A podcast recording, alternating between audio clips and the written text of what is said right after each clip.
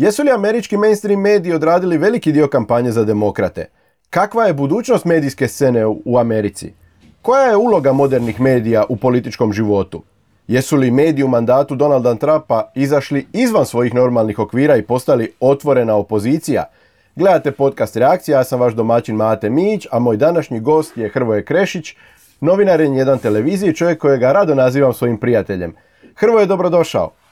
Hvala ti Mate na pozivu. Reakciju gledajte na Facebooku i YouTubeu, slušajte putem Deezera, Spotifya, Google podcasta, Apple podcasta i svih većih podcast platformi. E, na YouTubeu smo prešli 5000 pretplatnika, hvala vam na tome, ali nećemo tu stati, pretplatite se. E, ako vam se sviđaju ovakva videa, lajkajte ih, komentirajte jer volim vaše komentare i dijelite s prijateljima. E, iz paralelnog svemira, iz daleke zemlje fake medija javlja nam se Hrvoje Krešić. Hrvoje danima pratiš američke izbore, čak noćima, satima si izvještavao njima, odradio si na desetke razgovora s različitim sugovornicima iz Hrvatske iz Amerike, uključujući i, i moju malenkost i nastavio si cijeli ovaj proces sagledati valjda iz milijun kutova. Koji su tvoji glavni dojmovi ovih izbora? Pa, još uvijek ti moram priznati da sažimam te dojmove što se tiče onoga što se sve izdogađalo. Čini mi se da ako nešto treba, ako bi neka fraza mogla opisati ove izbore, pogotovo naravno ovakav rezultat, onda su to e, velika očekivanja i velike napetosti, ali i e, velika pretjerivanja užasno mi recimo bilo važno svim svojim gostima, barem onima koji se donekle razumiju u povijest, malo ozbiljnije postaviti pitanje je li zaista Amerika nikad podijeljenija, jer to stalno čujemo i stalno slušamo da nikad nisu bili toliko duboko podijeljeni, pa onda zoneš nekoga ko e, zaista je zna nešto o povijesti, pa te podsjeti. Mislim, onda zapravo čega se... između ostaloga, pa dalje, jel? Tako je, samo se sjetimo kraja 60. godina prošlog stoljeća kad je ubijen predsjednik Sjedinjenih američkih država JFK, pa Martin Luther King, pa Malcolm X, pa Kennedyjev brat, pa dakle to baš sada i ne gledamo. E, to su i godine kad su radili pendreci po ulici i kad e, je bilo jako, jako puno krvi po američkim ulicama, ni to sad ne gledamo. Vidimo dakle neke stvari koje možda nisu lijep prizor, ali nisu baš dokaz tome da je Amerika nikad podijeljenija. Čak i ako pogledamo, čak i ako zanemarimo te 60. odnosno kraj 60-ih, mislim, za državu koja je prošla građanski rat se zaista teško može reći da je nikad podijeljenija danas. U svakom slučaju čini mi se da su to neke tri, četiri fraze, silno velika očekivanja, ali i velika pretjerivanja.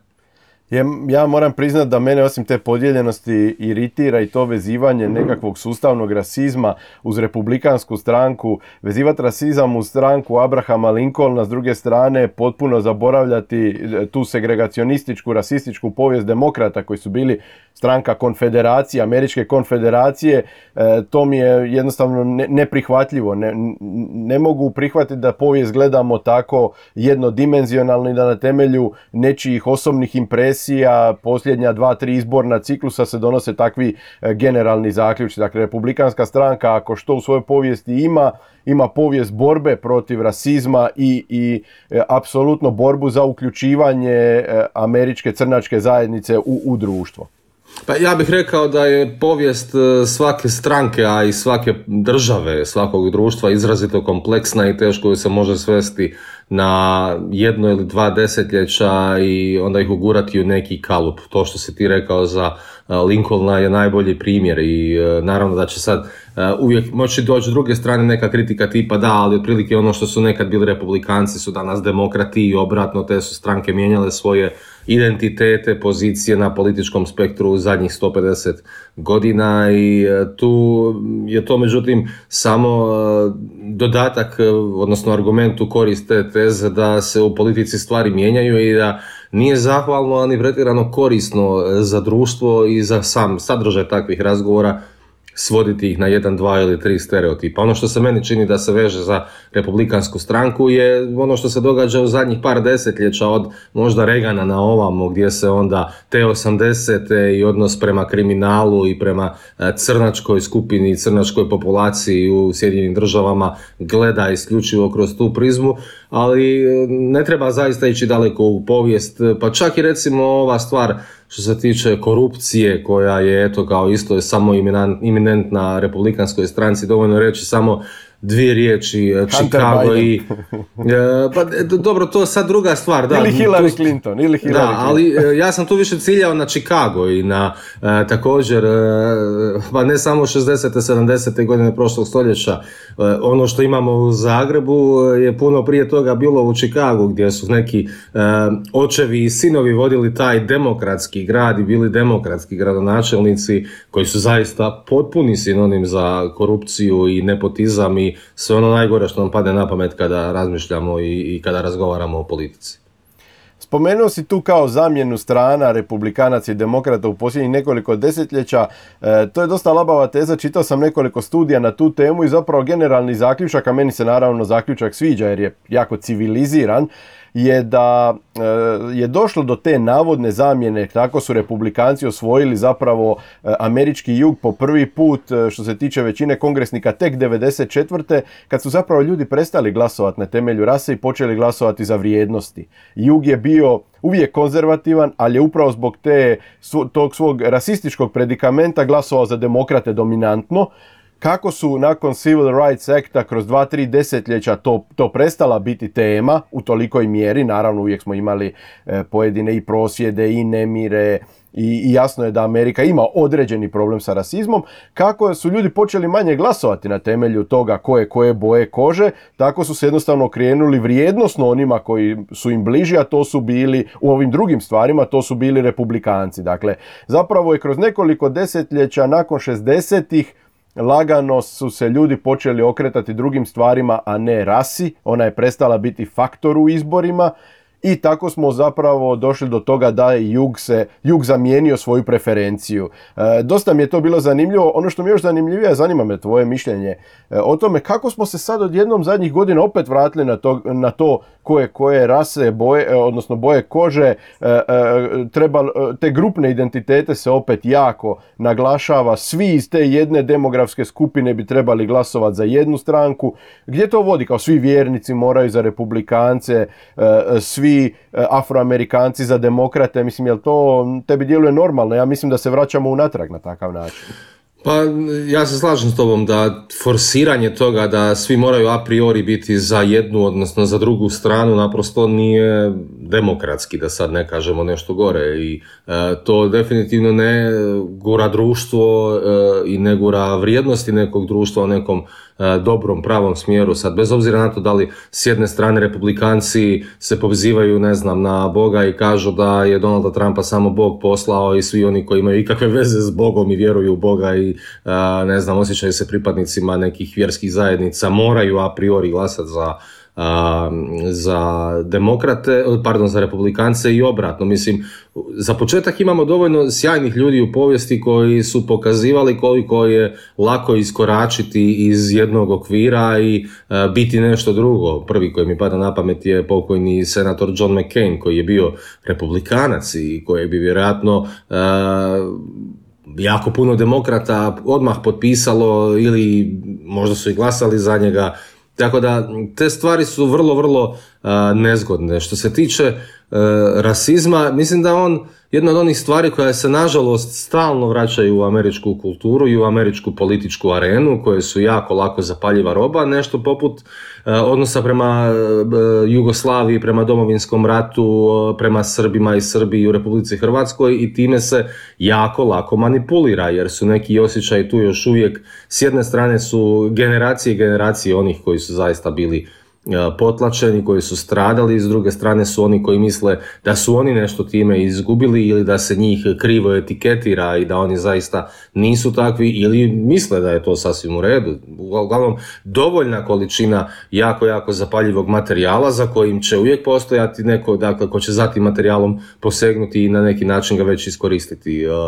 Ono što mislim da nema nikakve zabune oko toga je da rasizam u Americi zaista još uvijek postoji i on e, je nešto što će se vjerojatno još dugi niz generacija rješavati. Pitanje naravno mikrosvemira, od, od mikrosvemira do mikrosvemira kako već znaju izgledati američke savezne države, američki gradovi, stvari koje su najnormalnije na svijetu u jednom dijelu Amerike će biti nešto najnenormalnije na svijetu u drugom dijelu Amerike i to će biti stvari koje će vjerojatno to društvo još uvijek još neko vrijeme opterećivati.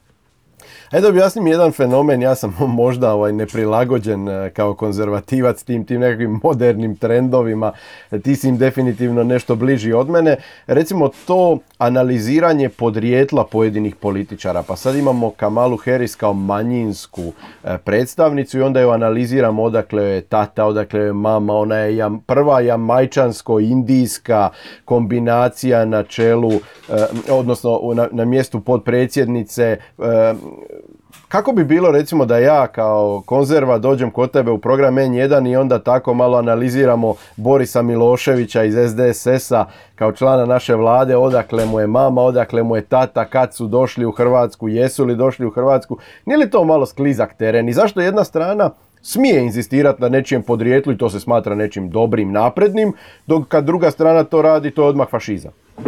Vjerujem da je stvar u tome što se... Um, Misliš da nisu motivi isti? Motivi nisu, jesu li isti ili nisu, to je sad naravno pitanje, ali vjerojatno se radi o tome da se barem u nekim dijelovima društva i u nekim dijelovima politika vjeruje da se naprednost i progresivnost društva i kvaliteta nekog društva i odnosa nekom društvu može mjeriti zaštitom manjinskih skupina u društvu. I onda se može tako, dakle, pretpostavljam, naglasiti da je netko došao iz neke inferiornije pozicije, dakle ne iz pozicije većinskog naroda, da je trebao možda se suočiti i savladati veći niz prepreka nego što bi to bilo u nečom u, u nečijoj drugoj situaciji uh, tako nego što bi dakle ne znam um, Mislim, sad naravno, pitanje je, e, ja sam tu uvijek sklon i onda gledanju šire slike, iako ja ne mislim da je to a priori loše, samo mislim da treba uvijek nekoliko različitih faktora uzeti u obzir. Nije ista stvar, jesi li ti došao u Sjedinjene američke države kao dijete, ne znam, visoko obrazovanih roditelja izvana i prošao zapravo relativno sličan karijerni put kao što ga prolaze neki bijelci u Americi, samo naravno si bio druge boje kože, vjerojatno se nekim trenucima se imao prilike suočiti sa nekakvim institucionalnim oblicima rasizma ili nečim sličnim. nije to ista stvar kao kad zaista sad da se, pokuž, da se poslužim progresivističkim, marksističkim e, riječnikom, e, dakle ako, ako ćemo govoriti o klasi, kada, kada si u klasno lošijoj poziciji, kada počinješ kao nekakav afroamerikanac iz Detroita sa samog društvenog i ekonomskog dna i onda kroz, ne znam, teške fizičke poslove se još uz usput školuješ e, i polako se uspinješ e, u, u toj nekoj hjerarhijskoj ljestvici i gradiš svoj neki politički ili društveni put. Dakle, ja nemam ništa protiv da se to um, ubacuje u jednadžbu i da se analizira. Samo mislim da je krivo sve svoditi samo na to odakle su ti došli roditelji i jesi li ti samo, ne znam, uh, dijete crnih ili kojih već roditelja ili imaš još neku drugu priču pored toga. A što se tiče ovoga što ti pitaš, dakle, naprosto mislim da je a priori e, pretpostavka da se takva pitanja nemaju potrebu postavljati o, ne znam, bijelcima i ko su im bili roditelji, jer u pravilu to znači ako nemamo ovu drugu dimenziju, ako to nije opet neko ko je, ne znam, savladao teške drame i koji je uspeo se i koji je bio sposoban, što bi rekli Amerikanci ili Britanci, to punch above his weight. Uh, dakle, u takvim situacijama se ne postavlja to pitanje, ali uh, vjerojatno je još drugi dio te priče, a to nas može polako uvesti u ovu priču o medijima, pitanje drame. E, i pitanje dobre priče. Mi u medijima, ne samo mi, nego prije svega afroamerički mediji u Hrvatskoj, e, pardon, američki mediji, anglosaksonski mediji, u Hrvatskoj i Europi to još uvijek nije slučaj, ali e, koriste se termin priča. Je li nešto priča? Što je dobra priča? Naravno da je dobra priča kad je neko dramatično uspio pobijediti neke okolnosti koje mu nisu išle na, na, na ruku. I onda možda čak i kad te okolnosti nisu toliko teške ili, ili jesu sad, nećemo ulaziti u neki konkretan slučaj, ali a imamo neke komponente te drame, onda ih je uvijek zgodno istaknuti zato kako bi priča bila još bolja. je li uspjeh Donalda Trumpa kod plavih ovratnika, radnika koji su nekad e, glasovali za demokrate, pa čak i relativni uspjeh u manjinskim zajednicama na ovim izborima dobra priča po tebi? Je, to je dobra priča. Mislim da je to u najmanju ruku dobra početna točka za analizu onoga što se događa u američkom društvu i to su stvari koje treba raščlaniti i vidjeti zašto je do toga došlo i je li to sve zaista baš tako krivo i loše i grozomorno kad se gleda e, predsjednički mandat eh, Donalda Trumpa. Mislim, prvo je pitanje naravno za Ameriku eh, zašto se to dogodilo i eh, zašto neki ljudi koji danas više nemaju posao, a prije su ga imali, traže nekoga da im pomogne, odnosno traže li nekoga da im pomogne ili traže nekoga da kazni neke druge ljude u njihovo ime, jer žele negdje nekoga nekako kazniti, jer negdje neko nekako mora biti kriv zato što su oni prije možda mogli sa srednjom školom i stabilnim poslom u tvornici u Detroitu imati, ne znam, e, kuću, možda čak i neku vikendicu sitnu i relativno nov auto kojeg su mogli mijenjati e, ili nov auto kojeg su mogli mijenjati svakih pet godina, a danas to više nemaju. Ne mogu slati svoju djecu na školovanje i ne mogu slati, ne znam, svojim roditeljima neke doznake ako im trebaju ili ne znam što već. Dakle, ti ljudi su nešto imali pa to više nemaju i negdje neko mora biti kriv. E sad je naravno kad pogledaš, demokratska stranka se pa dosta čudno pozicionirala u odnosu na svoje povijesno nasljeđe. Ona je danas zapravo stranka ekstremno uspješnih i bogatih iz ovih liberalnih metropolitanskih centara na istočnoj i zapadnoj obali i s druge strane onih najsiromašnijih, onima kojima trebaju socijalni programi da bi uopće preživjeli. Sve ovo između demokratska stranka je zapravo izgubila ili je na pragu da izgubi. Pa ja bih rekao da je demokratska stranka, da ono što čemu sada svjedočimo u Americi, a, ova karta saveznih država koje se plave i koje se crvene možda i nije najbolja. Mislim da je puno bolja i puno poticajnija na analizu karta countija kad se gleda dakle ko je na koliko, dakle ko je u kojem okrugu dobio koliko glasova, onda se vidi koliko se Amerika crveni. Međutim, crveni se zato što je to u pravilu teritorij, prazan prostor, mislim nije prazan prostor, to su neki ruralni teritoriji, rijeđe naseljeni prostori gdje manje ljudi živi na određenoj uh, površini, a puno je više ljudi koji su u velikim gradovima i dakle, hoću reći da se očito događa podjela u Americi urbano-ruralno, da to tako možda pojednostavimo i da je urbana Amerika demokratska na dvije obale u velikim gradovima, u New Yorku, Bostonu, Washingtonu s jedne strane, odnosno s druge strane u San Francisco, Los Angelesu, Seattle i tako dalje a u nekim, pa čak i u Teksasu recimo, Houston i neki gradovi su zaista sad potpuno poplavili, ali Austin da ne govorimo a s druge strane su manji gradovi, prigradska nasilja i, i naselja i ta neka prostranstva koja su u potpunosti republikanska. Tu mi se čini da se zapravo sad događa neka relativno nova, ajmo reći, podjela i to što ti govoriš da u određenoj mjeri demokrati gube s radara neke ljude koji su možda u tom među prostoru, e, pogotovo u onom Midwest beltu gdje su bile neke snažne industrije prisutne, sada ih više nema. I pa čak i farmeri su u nekim uh, saveznim državama bila, bili relativno tradicionalno demokratsko tijelo, a oni ih nisu na neki način uspjeli, odnosno okrenuli su se na drugu stranu. U svakom slučaju, e, to su definitivno teme koje bi morale ako ni zbog čega, barem zbog političkog pragmatizma i potencijalne političke koristi zanimati demokrate prije svega, a naravno nakon toga i republikance koji imaju svoj set problema koji nije ništa manje zanemariv nego što je demokratski, naravno što se tiče Absolut. budućnosti i, i, i političke perspektive.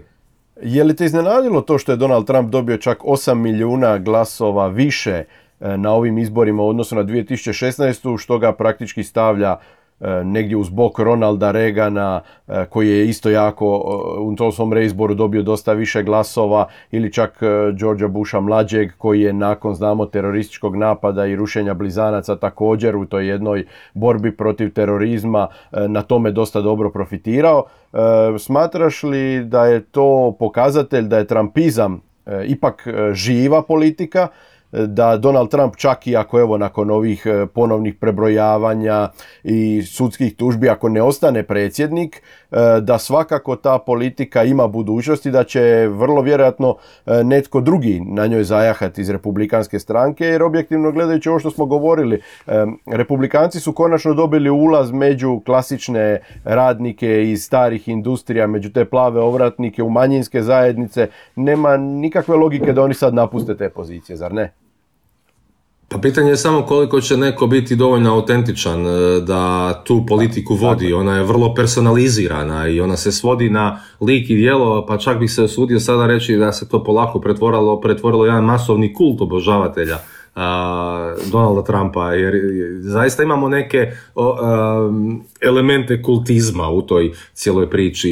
I u toliko mislim da dakle da, e, ta politika je tu. Pitanje je sad hoće li, što će se dalje događati e, sa samim Donaldom Trumpom, hoće li on skupiti prnje i otići, što je jako teško zamislivo u bilo kojem pogledu, kakav god da bio rasplet ovih izbora. E, ili će negdje vrebati s prikrajka 2024. znajući da je on jedini e, zapravo pozvan da bude Trumpist, jer je on Trump.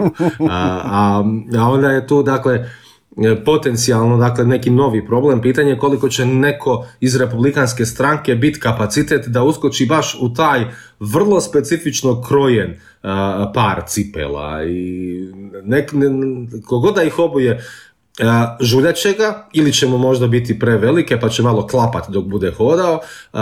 Neko će ih možda moći nositi i hodat u njima, neće mu savršeno odgovarat, ali će ih nositi sasvim sigurno. Taj par cipela je jako fancy, sjaji se, svi ih gledaju, jako je uspješan u, u, ovaj, u modnom izričaju, nezanemariv i tako dalje, da sad ovu, ovu metaforu tjeramo do apsurda. Uglavnom da, neće to tek tako nestati. E, ali je ponavljam pravo pitanje tko može od Donalda Trumpa preuzeti štafetu Trumpizma. To će, kogod da bude, bit će u najmanju ruku u jako, jako e, nezgodnoj i nezahvalnoj poziciji iz perspektive upravo te iste baze.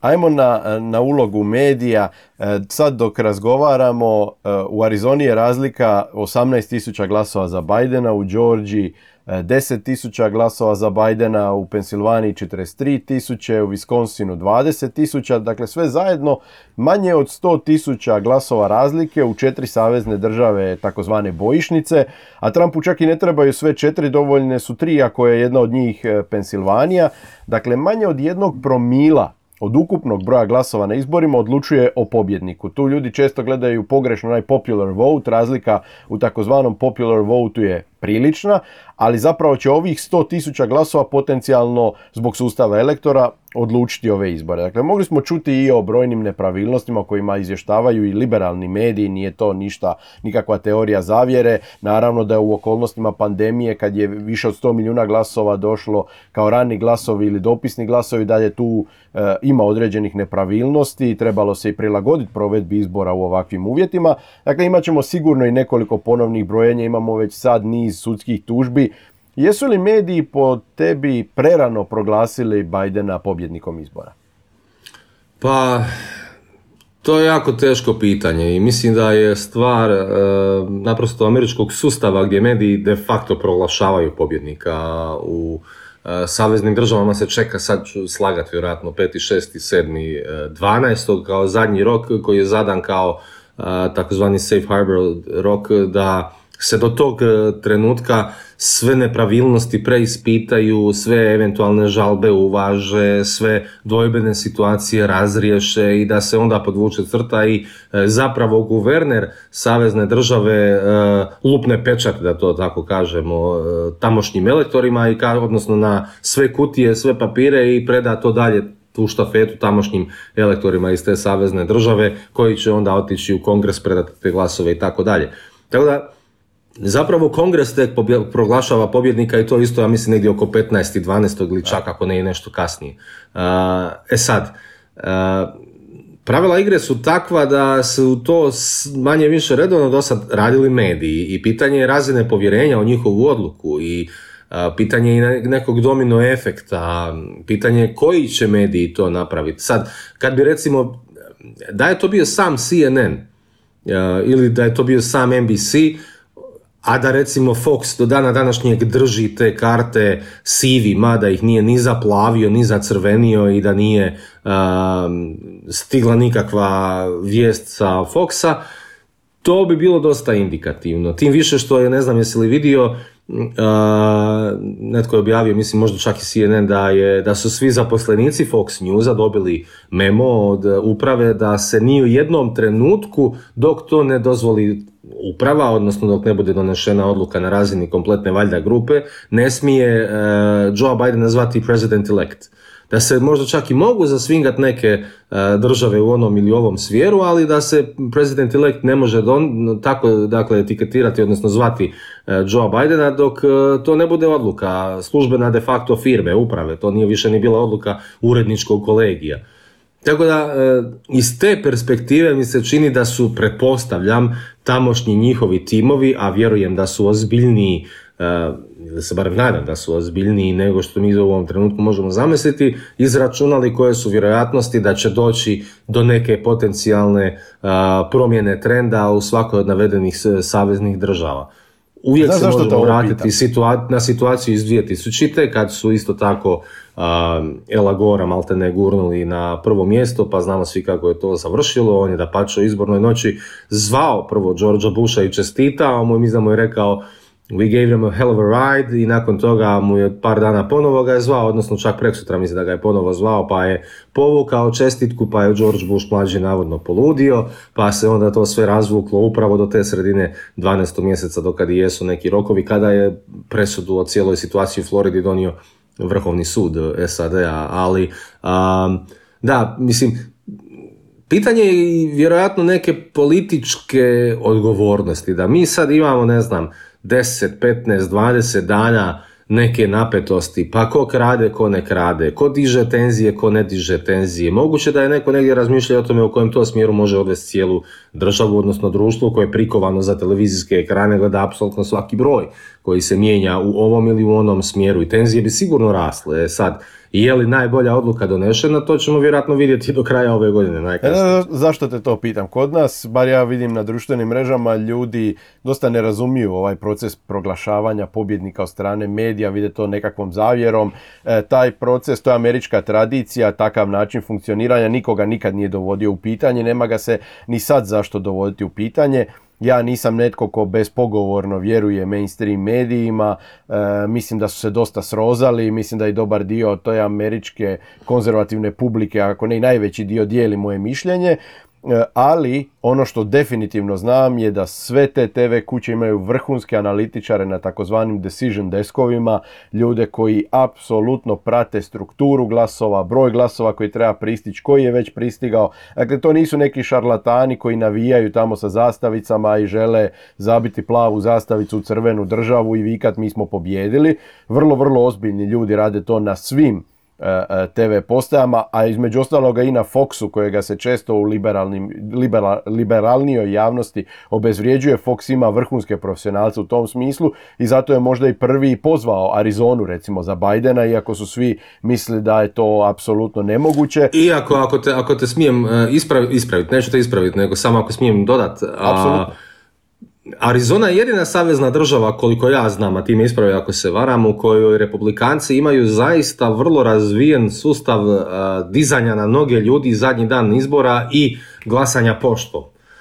I sad ne znam jesu li to u Foxu znali, vjerojatno jesu, ali su svejedno odlučili zvati Arizonu, zbog toga su svi drugi mediji bili vrlo, vrlo suzdržani jer je Arizona vjerojatno jedina savezna država gdje je postojala vjerojatnost da sve to što će stići poštom u samom finišu prebrojavanja. I pokazuje se to tako da je nekakvih 60 posto sad za Trumpa. Da ne mora nužno biti e, a priori Bidenovo, sasvim suprotno. Baš zato ponavljam što zbog načina kako ta savezna država izgleda, zbog snage republikanske stranke i profila republikanske stranke. Dakle, nije isto republikanska stranka u Teksasu, u, u Kaliforniji, u Arizoni. Svaka savezna priča ima svoju neku državu, svaka savezna država ima neku svoju, pardon, priču i neke svoje specifičnosti Zbog svega toga skupa je zapravo u Arizoni postojala mogućnost da zaista čak i pošta bude naklonjena ili barem više naklonjena Donaldu Trumpu nego što je to u nekim drugim saveznim državama. I utoliko je mene iznenadilo ovo što je stiglo od uh,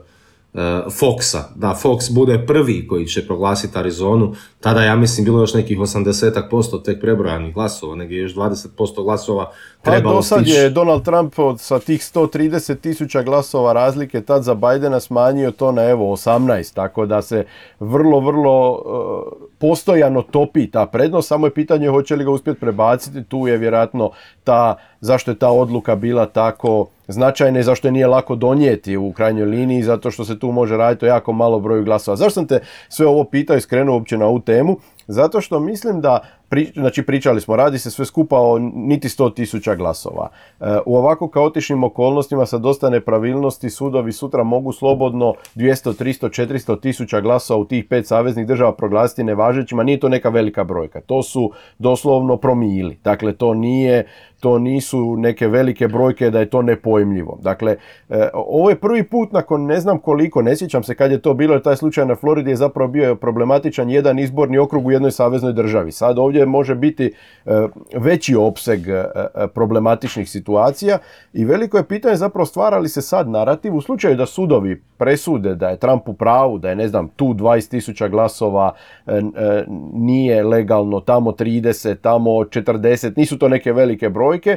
E, e, pitanje je koliko je to vjerojatan scenarij, pričamo sad hipotetski, da čovjek e, doista bude na pragu toga da ponovno bude izabran zbog određenog broja nelegalnih glasova, stvoren je narativ da je on već izgubio. Svjetski čelnici čestitaju Bidenu, pojedini republikanci, čak ovi establishment čestitaju Bidenu, mediji čestitaju Bidenu, na taj način se po meni stvara dosta velik pritisak na sudove, jer kao situacija je već gotova i sad oni e, e, moraju paziti hoće li je promijeniti. S druge strane, koliko će biti upitan legitimitet bilo kojeg predsjednika, ali pogotovo recimo Trumpa ako nekim čudom ostane predsjednik, ispašće da je on ukrao izbore. Ako, ako dio tih glasova, ponavljam, doista se radi o zanemarivoj brojci od ukupnog broja glasova, bude proglašeno ilegalnim i da to doista promijeni situaciju, šta onda?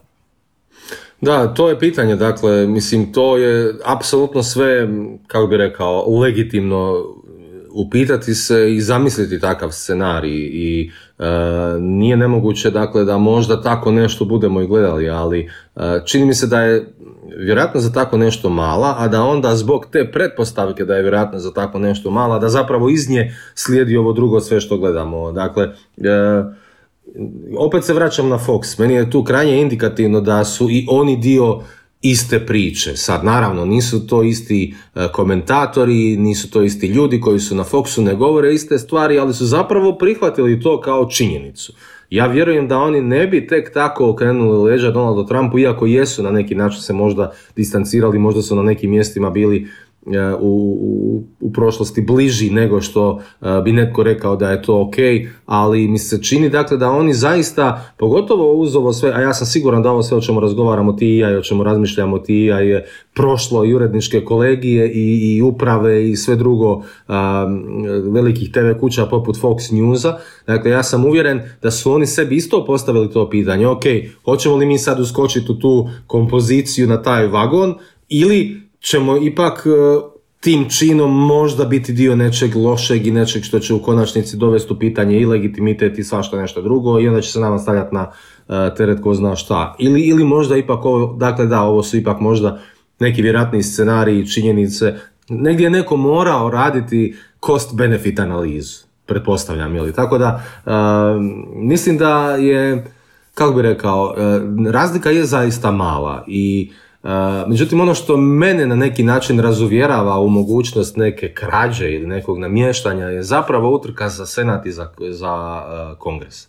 Jer da je bilo neke velike, beskrajno dobro organizirane demokratske akcije, onda bi to valjda vidjeli na glasovima za kongres i za senat. Gdje su zapravo demokrati prošli puno, puno, puno lošije nego što se očekuje. Vrlo je velika vjerojatnost da neće imati kontrolu nad senatom, a nad zastupničkim domom e, će biti vrlo e, labava ta kontrola, pritom e, kad znamo da se radi o većini od zapravo par samo glasova, treba naglasiti i to da u pravilu liberalne, odnosno konkretnom slučaju demokratska stranka, e, imaju znatno lošiju disciplinu vlastitih članova u parlamentima i neko glasanje po stranačkoj liniji e, nego što to rade konzervativne, odnosno u ovom, slučaju republikanska stranka. E, naprosto, kako bi rekao, to, da to pojednostavim, većina od troje, četvero, petero ljudi je neusporedivo nezahvalnija za neku liberalniju stranku gdje uvijek se može dogoditi nekakav odmetnuti zastupnik ili neki zastupnik koji sebi nešto misli ili koji ima neki stoti plan nego što je to u republikanskoj stranci. Tako da mi se čini da bismo sve to negdje morali vidjeti da se zaista nešto loše događalo ili da se događa i na ovim glasovima za, republik, za, za, za, za senat i za zastupnički dom. Vidiš, ja imam isti argument kao ti, ali dio ljudi, kad sam s njima razgovarao ovako privatno, zapravo ima potpuno obrnuti argument, a to da je e, činjenica da demokrati imaju e, puno manje glasova za kongres nego što imaju za predsjednika, zapravo na neki način dokazuje da su na brzinu štancani e, glasovi isključivo isključivo za predsjednika jer je kao razlika između e, e, i republikanci su nešto manje glasovali za kongres, ali ne u tolikoj mjeri manje e, kao demokrati. Dakle, prevelika je disproporcija, tri ili četiri puta više demokrata je odlučilo ne glasovati za kongres, glasovati samo za predsjednika. Sad, je li to išta dokazuje ili ne, mislim, to je ovako anegdotalni dokaz, samo kažem da dio ljudi upravo, ja dijelim tvoj argument, ja mislim da je to upravo tako, a dio ljudi smatra da je baš to što je razlika za demokratski glasova za predsjednika i kongres čak nekakva 4 milijuna, da to pokazuje da su glasovi za predsjednika štancani na brzinu i da se kao zato nije ni glasovalo za kongres. Ali je pitanje koliko je moguće u Sjedinjenim državama napraviti neki copy-paste e, glasova za predsjednika na lokalni nivo, pogotovo za kongres, e, odnosno za donji dom u kongresu. Dakle, Možda ne bi bilo loše da pojasnimo malo samo na brzinu strukturu. Apsolutno, izvoli. Dakle, američki senat, odnosno kongres ima dva doma, gornji i donji. E, svaka savezna država bira dva senatora, neovisno o tome koliko ima građana, kolika je površinom, da li ima, ne znam, 100 tisuća građana, ajmo sad karikirati, ili ima 100 miliona građana, svejedno je dobit će dva senatorska mjesta.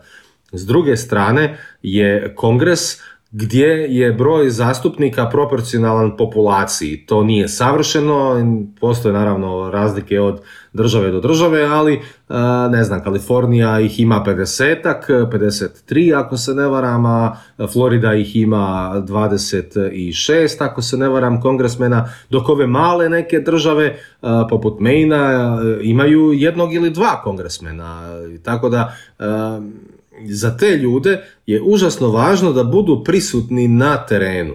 I oni e, svake dvije godine idu u reizbor. Oni su zapravo stalno u kampanji i e, prosječan glasač, u, prosječan građanin Republike, odnosno Sjedinjenih američkih država, e, kad razmišlja o svom kongresmenu, on gleda je on napravio negdje neki vodovod, je li negdje neka cesta pukla, što je on napravio za lokalnu zajednicu koja je njega, dakle njega ne bira cijela Florida, nego samo jedan county u Majamiju, neko predgrađe Majamija bira svog uh, kongresmena, i tu je puno lakše da dođe do ovakve neke disperzije glasova i da se stvari mijenjaju sa republikanske na demokratsku stranu i obratno. I tu su Amerikanci puno pametniji od nas, ajmo to tako reći, koji volimo njih sve smatrati debilima i idiotima, jer na taj način kontroliraju svoju lokalnu zajednicu. Tamo je nemoguće da netko uđe u sabor sa osmog mjesta u ne znam devetoj izbornoj jedinici zato što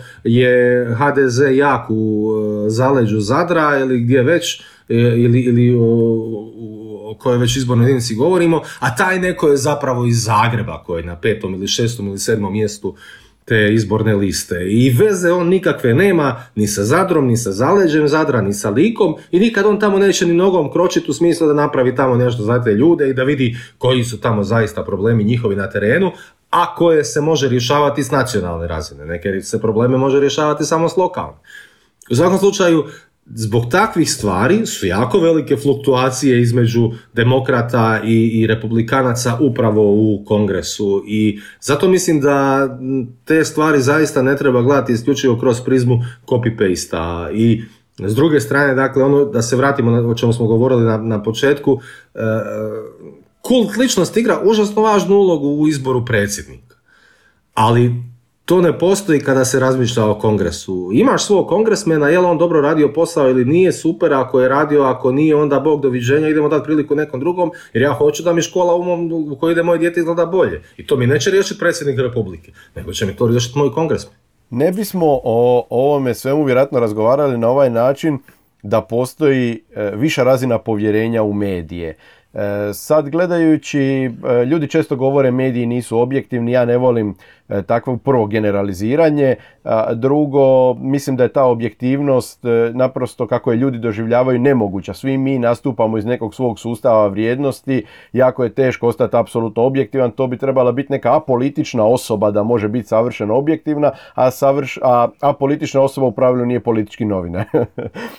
Tako da je praktički princip poštenja taj koji treba, kojemu treba težiti, to je da se prikažu obje strane, da se, da se svima da jednako pravo na medijski prostor, da artikuliraju svoje mišljenje, dođu do birača. Dakle, nekakva neutralnost, ajmo to reći, dati, dati jednima i drugima poštenje, dati jednima i drugima priliku. Misliš li da su u slučaju Donalda Trumpa mediji doista bili pošteni? A opet će pitat, pitanje biti koga gledamo. Gledamo li uh, CNN ili gledamo Fox, gledamo li Breitbart ili gledamo, nemam pojma, neki drugi uh, full liberalni portal ili neki drugi već Pa ajmo ih pogledati kao nekakvu ukupnost. Jesu li konzervativni mediji bili pošteni e, prema Donaldu Trumpu, jesu li ovi liberalni, ono što zovemo veliki mainstream mediji, jesu li oni isto bili pošteni prema, prema Donaldu Trumpu? Je li uopće medijska scena u Americi, objek, mislim objektivno, sad ja koristim krivi pojam, pošteno e, e, sagledavala predsjednika Trumpa? Po tebi? Mislim da nije. Mislim da nije um, kao bi rekao, uh, veliki je problem medija danas je to što nužno moraju biti, a to je zaista problem, prvoloptaški. I sad, naravno da ćeš dočekat uh, Trumpa na volej na stvarima koje on govori, koje su zaista mjestimično duboko, duboko problematične, duboko problematične, ali je pitanje sad što netko govori, a što se radi i što se događa. To su dvije pak bitno različite stvari i koliko ti možeš duboko ući u analizu onoga što se radi i što se događa ako se primarno baviš onime što netko govori.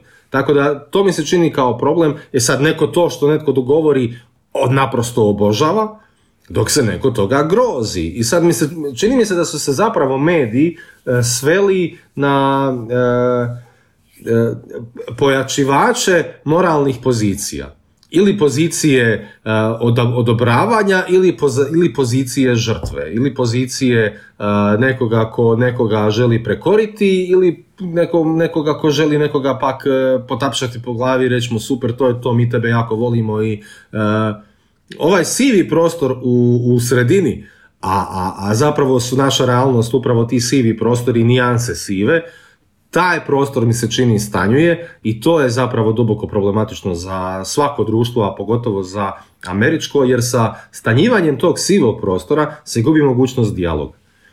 A čim nema dijaloga, čim nema mogućnosti komunikacije, čim se a priori otpisuje drugu poziciju kao neprihvatljivu, bez da neko uopće nešto zine, bez da se nešto raščlani, to ne može na kraju imati happy end.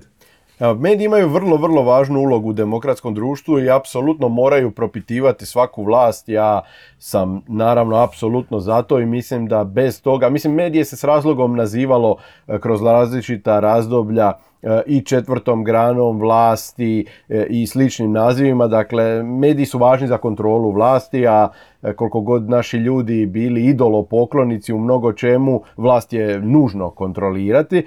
E, ono što je pitanje, ako se mediji stave u ulogu nekakve opozicije, a u slučaju Donalda Trumpa često su bili e, demokrati ti koji su nedovoljno bili artikulirani, onda su mediji bili ti koji su bili nekakva vrsta opozicije, Mogu li iz te pozicije oni raditi svoj posao, jer dobar dio elektorata koji je glasovao za tog političara tu opciju, onda to me više ne vjeruje. Dakle, oni su sad po meni barem u poziciji da pola Amerike uopće ne doživljava to što oni govore i sad kako, možemo, kako ti ljudi mogu vjerovati da će mediji za njih kontrolirati to što vlast radi ako im uopće ne vjeruju. Pa to je jedno od osnovnih pitanja s kojima se sreću mediji danas, koji su u problemu. A u problemu su još od vremena uh, vlade Bila Clintona, pa čak i, odnosno administracije Bila Clintona i kasnije Baracka Obame također, s jedne strane, uh, pardon. Mm. Dakle, um, postoji onako jedna cijela kritika u nekom modernom studiranju novinarstva, neko čak i primijetio negdje da se puno više u danas slušaju kolegi o budućnosti novinarstva, problemima novinarstva, nego o samom novinarstvu. Tako da to je nešto što je u najmanju ruku indikativno. Uglavnom u tim nekim studijama se vrlo često koristi pojam embedano novinarstvo, gdje bi, ne znam, to se razvilo iz neke teorije o, odnosno proučavajući situacije gdje bi se američki novinari embedali sa američkom vojskom, dakle bili bi dio vojske pa bi onda prošli neke ratne zone, pratili bi nekakav ratni put američke vojske, e, kako su ušli u Irak, kako su krenuli na let odavde i odande, kako naši momci izgledaju i tako dalje. E sad i pitanje tu druge strane, koliko su to neke objektivne stvari, neki objektivni prikaz. Inače, što mi bilo zanimljivo čitati uh, jedan uh, tweet, odnosno Twitter uh, thread jednog kenijskog novinara koji je o izborima u Americi tvitao i opisivao ih onako kako američki i zapadnjački mediji opisuju manje više bilo koje izbore u Africi, u nekoj državi Um, upitnih demokratskih uh, tradicija, vrijednosti, standarda, snage institucija i tako dalje. I stvarno se nekad onako čovjek zamisli kad to pročita na s kolikom lakoćom se nešto stavlja u, u, u vrlo određen koš, u vrlo određene uh, stereotipe. Uh, I to je problem, dakle, ponavljam, novinarstva koji traje već neko vrijeme. koliko god su Facebook i Twitter i sve druge društvene mreže duboko ugrozili poslovne modele. Dakle, to je ono što kriza novinarstva je zapravo jednim najvećim dijelom kriza poslovnih modela novinarstva. Um, toliko su zapravo novinari i mediji idući nekom lakšom crtom, nekom, nekom ono, linijom manjeg otpora, dovodi u pitanje vlastitu vjerodostojnost. Evo imamo sad taj slučaj, Reci, reci. Imamo sad taj slučaj da su tri velike TV kuće e, prestale prenositi tiskovnu konferenciju predsjednika Trumpa na kojoj on govorio o izbornoj krađi. E sad, neovisno o sadržaju koji je Trump tu iznosio, jer taj se sadržaj onda naknadno može i analizirati pa i osporavati, nije li to ipak izraz jednog kroničnog nepoštovanja prema instituciji predsjednika, jednom demokratski izabranom predsjedniku koji još uvijek obnaša dužnost i ako baš hoćeš nepoštovanje prema 70 milijuna Amerikanaca koji su ga birali. Stječe se dojam i prema tim nekim osobnim tweetovima istaknutih novinara tih liberalnih velikih medija i to da su jedva čekali do, e, odsvetiti se Trumpu, kao da su sve to shvatili jako osobno. Kako imati onda povjerenje e, ovog dijela konzervativne Amerike uz takvo ponašanje? Pa, ja ti se bojim da su tu stvari zaista vrlo osobne prirode i to je loše.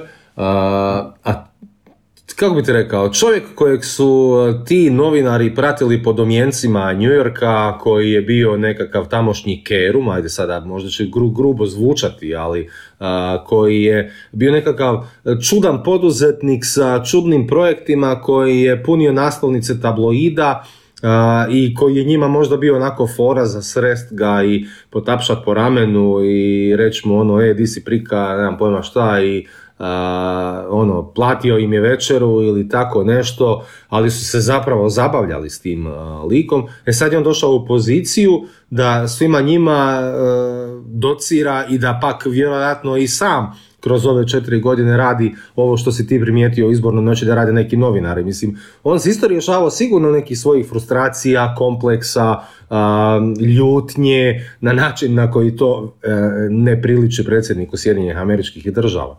I onda, mislim, krug je zapravo zatvoren samo u jednom trenutku bio i e, ljudi su se krenuli u njemu vrtiti. To naprosto ne može ni jednom trenutku izgledati dobro, a kao kolateralne žrtve su, kao što si ti sam rekao, povjerenje građana. ono što je zaista stvar o kojoj sami mediji prije svega moraju razmišljati je upravo to. Želim li ja da me gleda 10, 20, 30 ili 70 milijuna ljudi. Pitanje je koliko je uopće moguće targetirati 70 milijuna ljudi, jer ne mogu svi biti za sve. Ja ne mislim da, da ja ne mislim da postoji neutralnost u medijima. E, mislim da postoji profesionalizam. E, ovo što ti kažeš, dakle, da se treba pružiti priliku jednima i drugima da kažu što trebaju. E, iako je i to sad pitanje, kako bih rekao, ne treba ni profesionalizam mijenjati sa onim što se u, u u, u medijskoj teoriji u zadnje vrijeme zove both sidism. Dakle, da se u svakom trenutku mora obje strane pružiti, e, e, e, odnosno da se novinari ne bi trebali svoditi samo na držače mikrofona. To je užasno slizak teren, užasno slizak teren i traži neke dugoročne procjene i analize što mi radimo, kako radimo i kako gradimo vlastitu vjerodostojnost. Traži li obrazovanije novinare? Puno potkovanije, šire obrazovanja, razumijevanja svijeta, traži obrazovanije novinare i traži novinare koji mogu provesti određen period u istom sektoru. Dakle, uh, užasno je lako manipulirati nekim što svjesno, što nesvjesno, uh, koji je pao s Marsa i počeo je, ne znam, jučer pratiti vladu ili, ne znam, ili predsjednika Sjedinjenih država, počeo izvještavati iz Bijele kuće. Dakle, jako je malo sjedih glava u medijima. E, postoji čak i ono ageism kao nešto što je jako, jako loše, jeli, e, da se rješavaju ljudi svakoga ko nije mlad i lijep e, i ne, ne, ne, ne djeluje dobro na ekranu i to su stvari koje imaju svoje posljedice. Nužno je imati određenu razinu institucionalnog sjećanja, pamćenja, kako bi se moglo što je moguće kvalitetnije raditi taj posao, jer nije svijet počeo sa novim predsjednikom, on ima neke stare trikove u rukavu koje smo mi sigurno već vidjeli ako smo pratili 4-5 ciklusa prije toga. Ne znaš što, e, meni te nekakve generalne atribute koje se Trumpu lijepi, mislim da je to nedostojno ozbiljnog novinarstva i ozbiljnih medija tipa Trump laže. Pa svaki političar laže, to nije to neki nešto posebno. Sad pričamo i o tome da neki demokrati eh, predlažu komisiju za istinu i Mislim, Eh, jesmo li imali komisiju za istinu nakon Obame ili ako ćeš prije toga nakon Georgea Busha mlađeg, eh, nakon kojega je možda i trebalo imati komisiju za istinu zbog ratova koji su započeli na vrlo, vrlo uh, tankim pretpostavkama i, i, i dokazima. Mislim da je pitanje količine jako bitno. Nije ista stvar, kako bi rekao, meni je to osobno najgora fraza koju mogu čuti u hrvatskom političkom prostoru i u bilo kojem političkom prostoru, svi su oni isti. Da, svi političari lažu svi političari lažu, ali je pitanje koliko ko laže i oko čega laže i je li laganje modus operandi pa ono zbilja laže čim zine ili se laganjem prikriva nekih 20-30% nekih nepodopština, e, ne znam čega, korupcije, drugih poteza koje možda u tom trenutku treba sakriti, a tek će kasnije donijeti neki plod politički ili tako nešto. Dakle, da, Utoliko mislim da je bitno zaista u politici biti vrlo minuciozan i mjeriti stvari i uh, pedantno ih bilježiti i pratiti. Pitanje je koliko današnji medijski prostor i medijski landscape, što bi se reklo, to dozvoljava u vremenu gdje sve mora biti ovdje i sada mediji jako vole ankete zato što one stvaraju nekakav, na temelju njih stvara se neki dodatni sadržaj, analize, komentari, reakcije e, političkih aktera. Opet su ankete dosta e, e, pogriješile. Smatraš li da ankete, mislim očito je da imaju problema sa uzorkovanjem, da ne ulazimo u nekakve namjere ovakve ili onakve. Danas imati reprezentativan uzorak je očito umjeće, pogotovo u Americi. Imaju li po tebi E, ankete trenutno ono što se kaže vrijednost vijesti? Jako teško pitanje. Imaju i nemaju. Svi ih rade, svi ih žele raditi e, zato što naprosto žele vidjeti u kojem smjeru se cijela stvar kreće i da onda temeljem toga mogu nešto planirati. Ali je pitanje kako ih treba komunicirati. Pitanje je koliko su sve to slovo, ajmo to tako reći. I u konačnici mislim da najviše štete loše ankete donose onima koji ih je naručio i komunicirao javno kao nešto, kao nešto vjerodostojno. Pitanje je naravno i obrazovanja publike.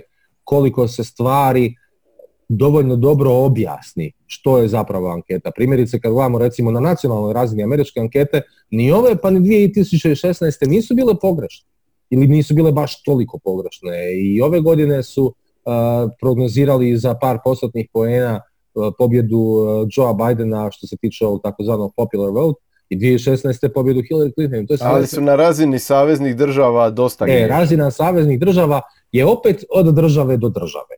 Neke države su jako pogođene, neke države nisu. Mislim, ja kad kažem jako pogođene, mislim na ono da se greška od 1-2% e, tolerira u statističkim izgledima. Ali recimo Wisconsin je greška od 8, 9, 10 To je već problem. To je već problem i to je ono što je meni zapravo užasno zanimljivo. Gdje se to događa? Koju se populaciju ne može dobro mjeriti? To su upravo ove države gdje su ljudi bili prije vrlo, vrlo skloni demokratima, a danas očito više ne gaje isti sentiment, ali se to očito ili ne usude ili iz nekog drugog razloga e, ne govore to, ne usude se to reći ili to iz nekog drugog razloga e, ne govore i to je već, ako mene, ako mene pitaš, užasno zanimljivo za neko istraživanje što se zapravo događa i kako se potkrade takve greške. Posljednje pitanje pa bježi na N1. E, koalicija klasičnih medija sa e, big tech kompanijama u ograničavanju poruka još uvijek dakle aktualnog predsjednika Trumpa e, na društvenim mrežama.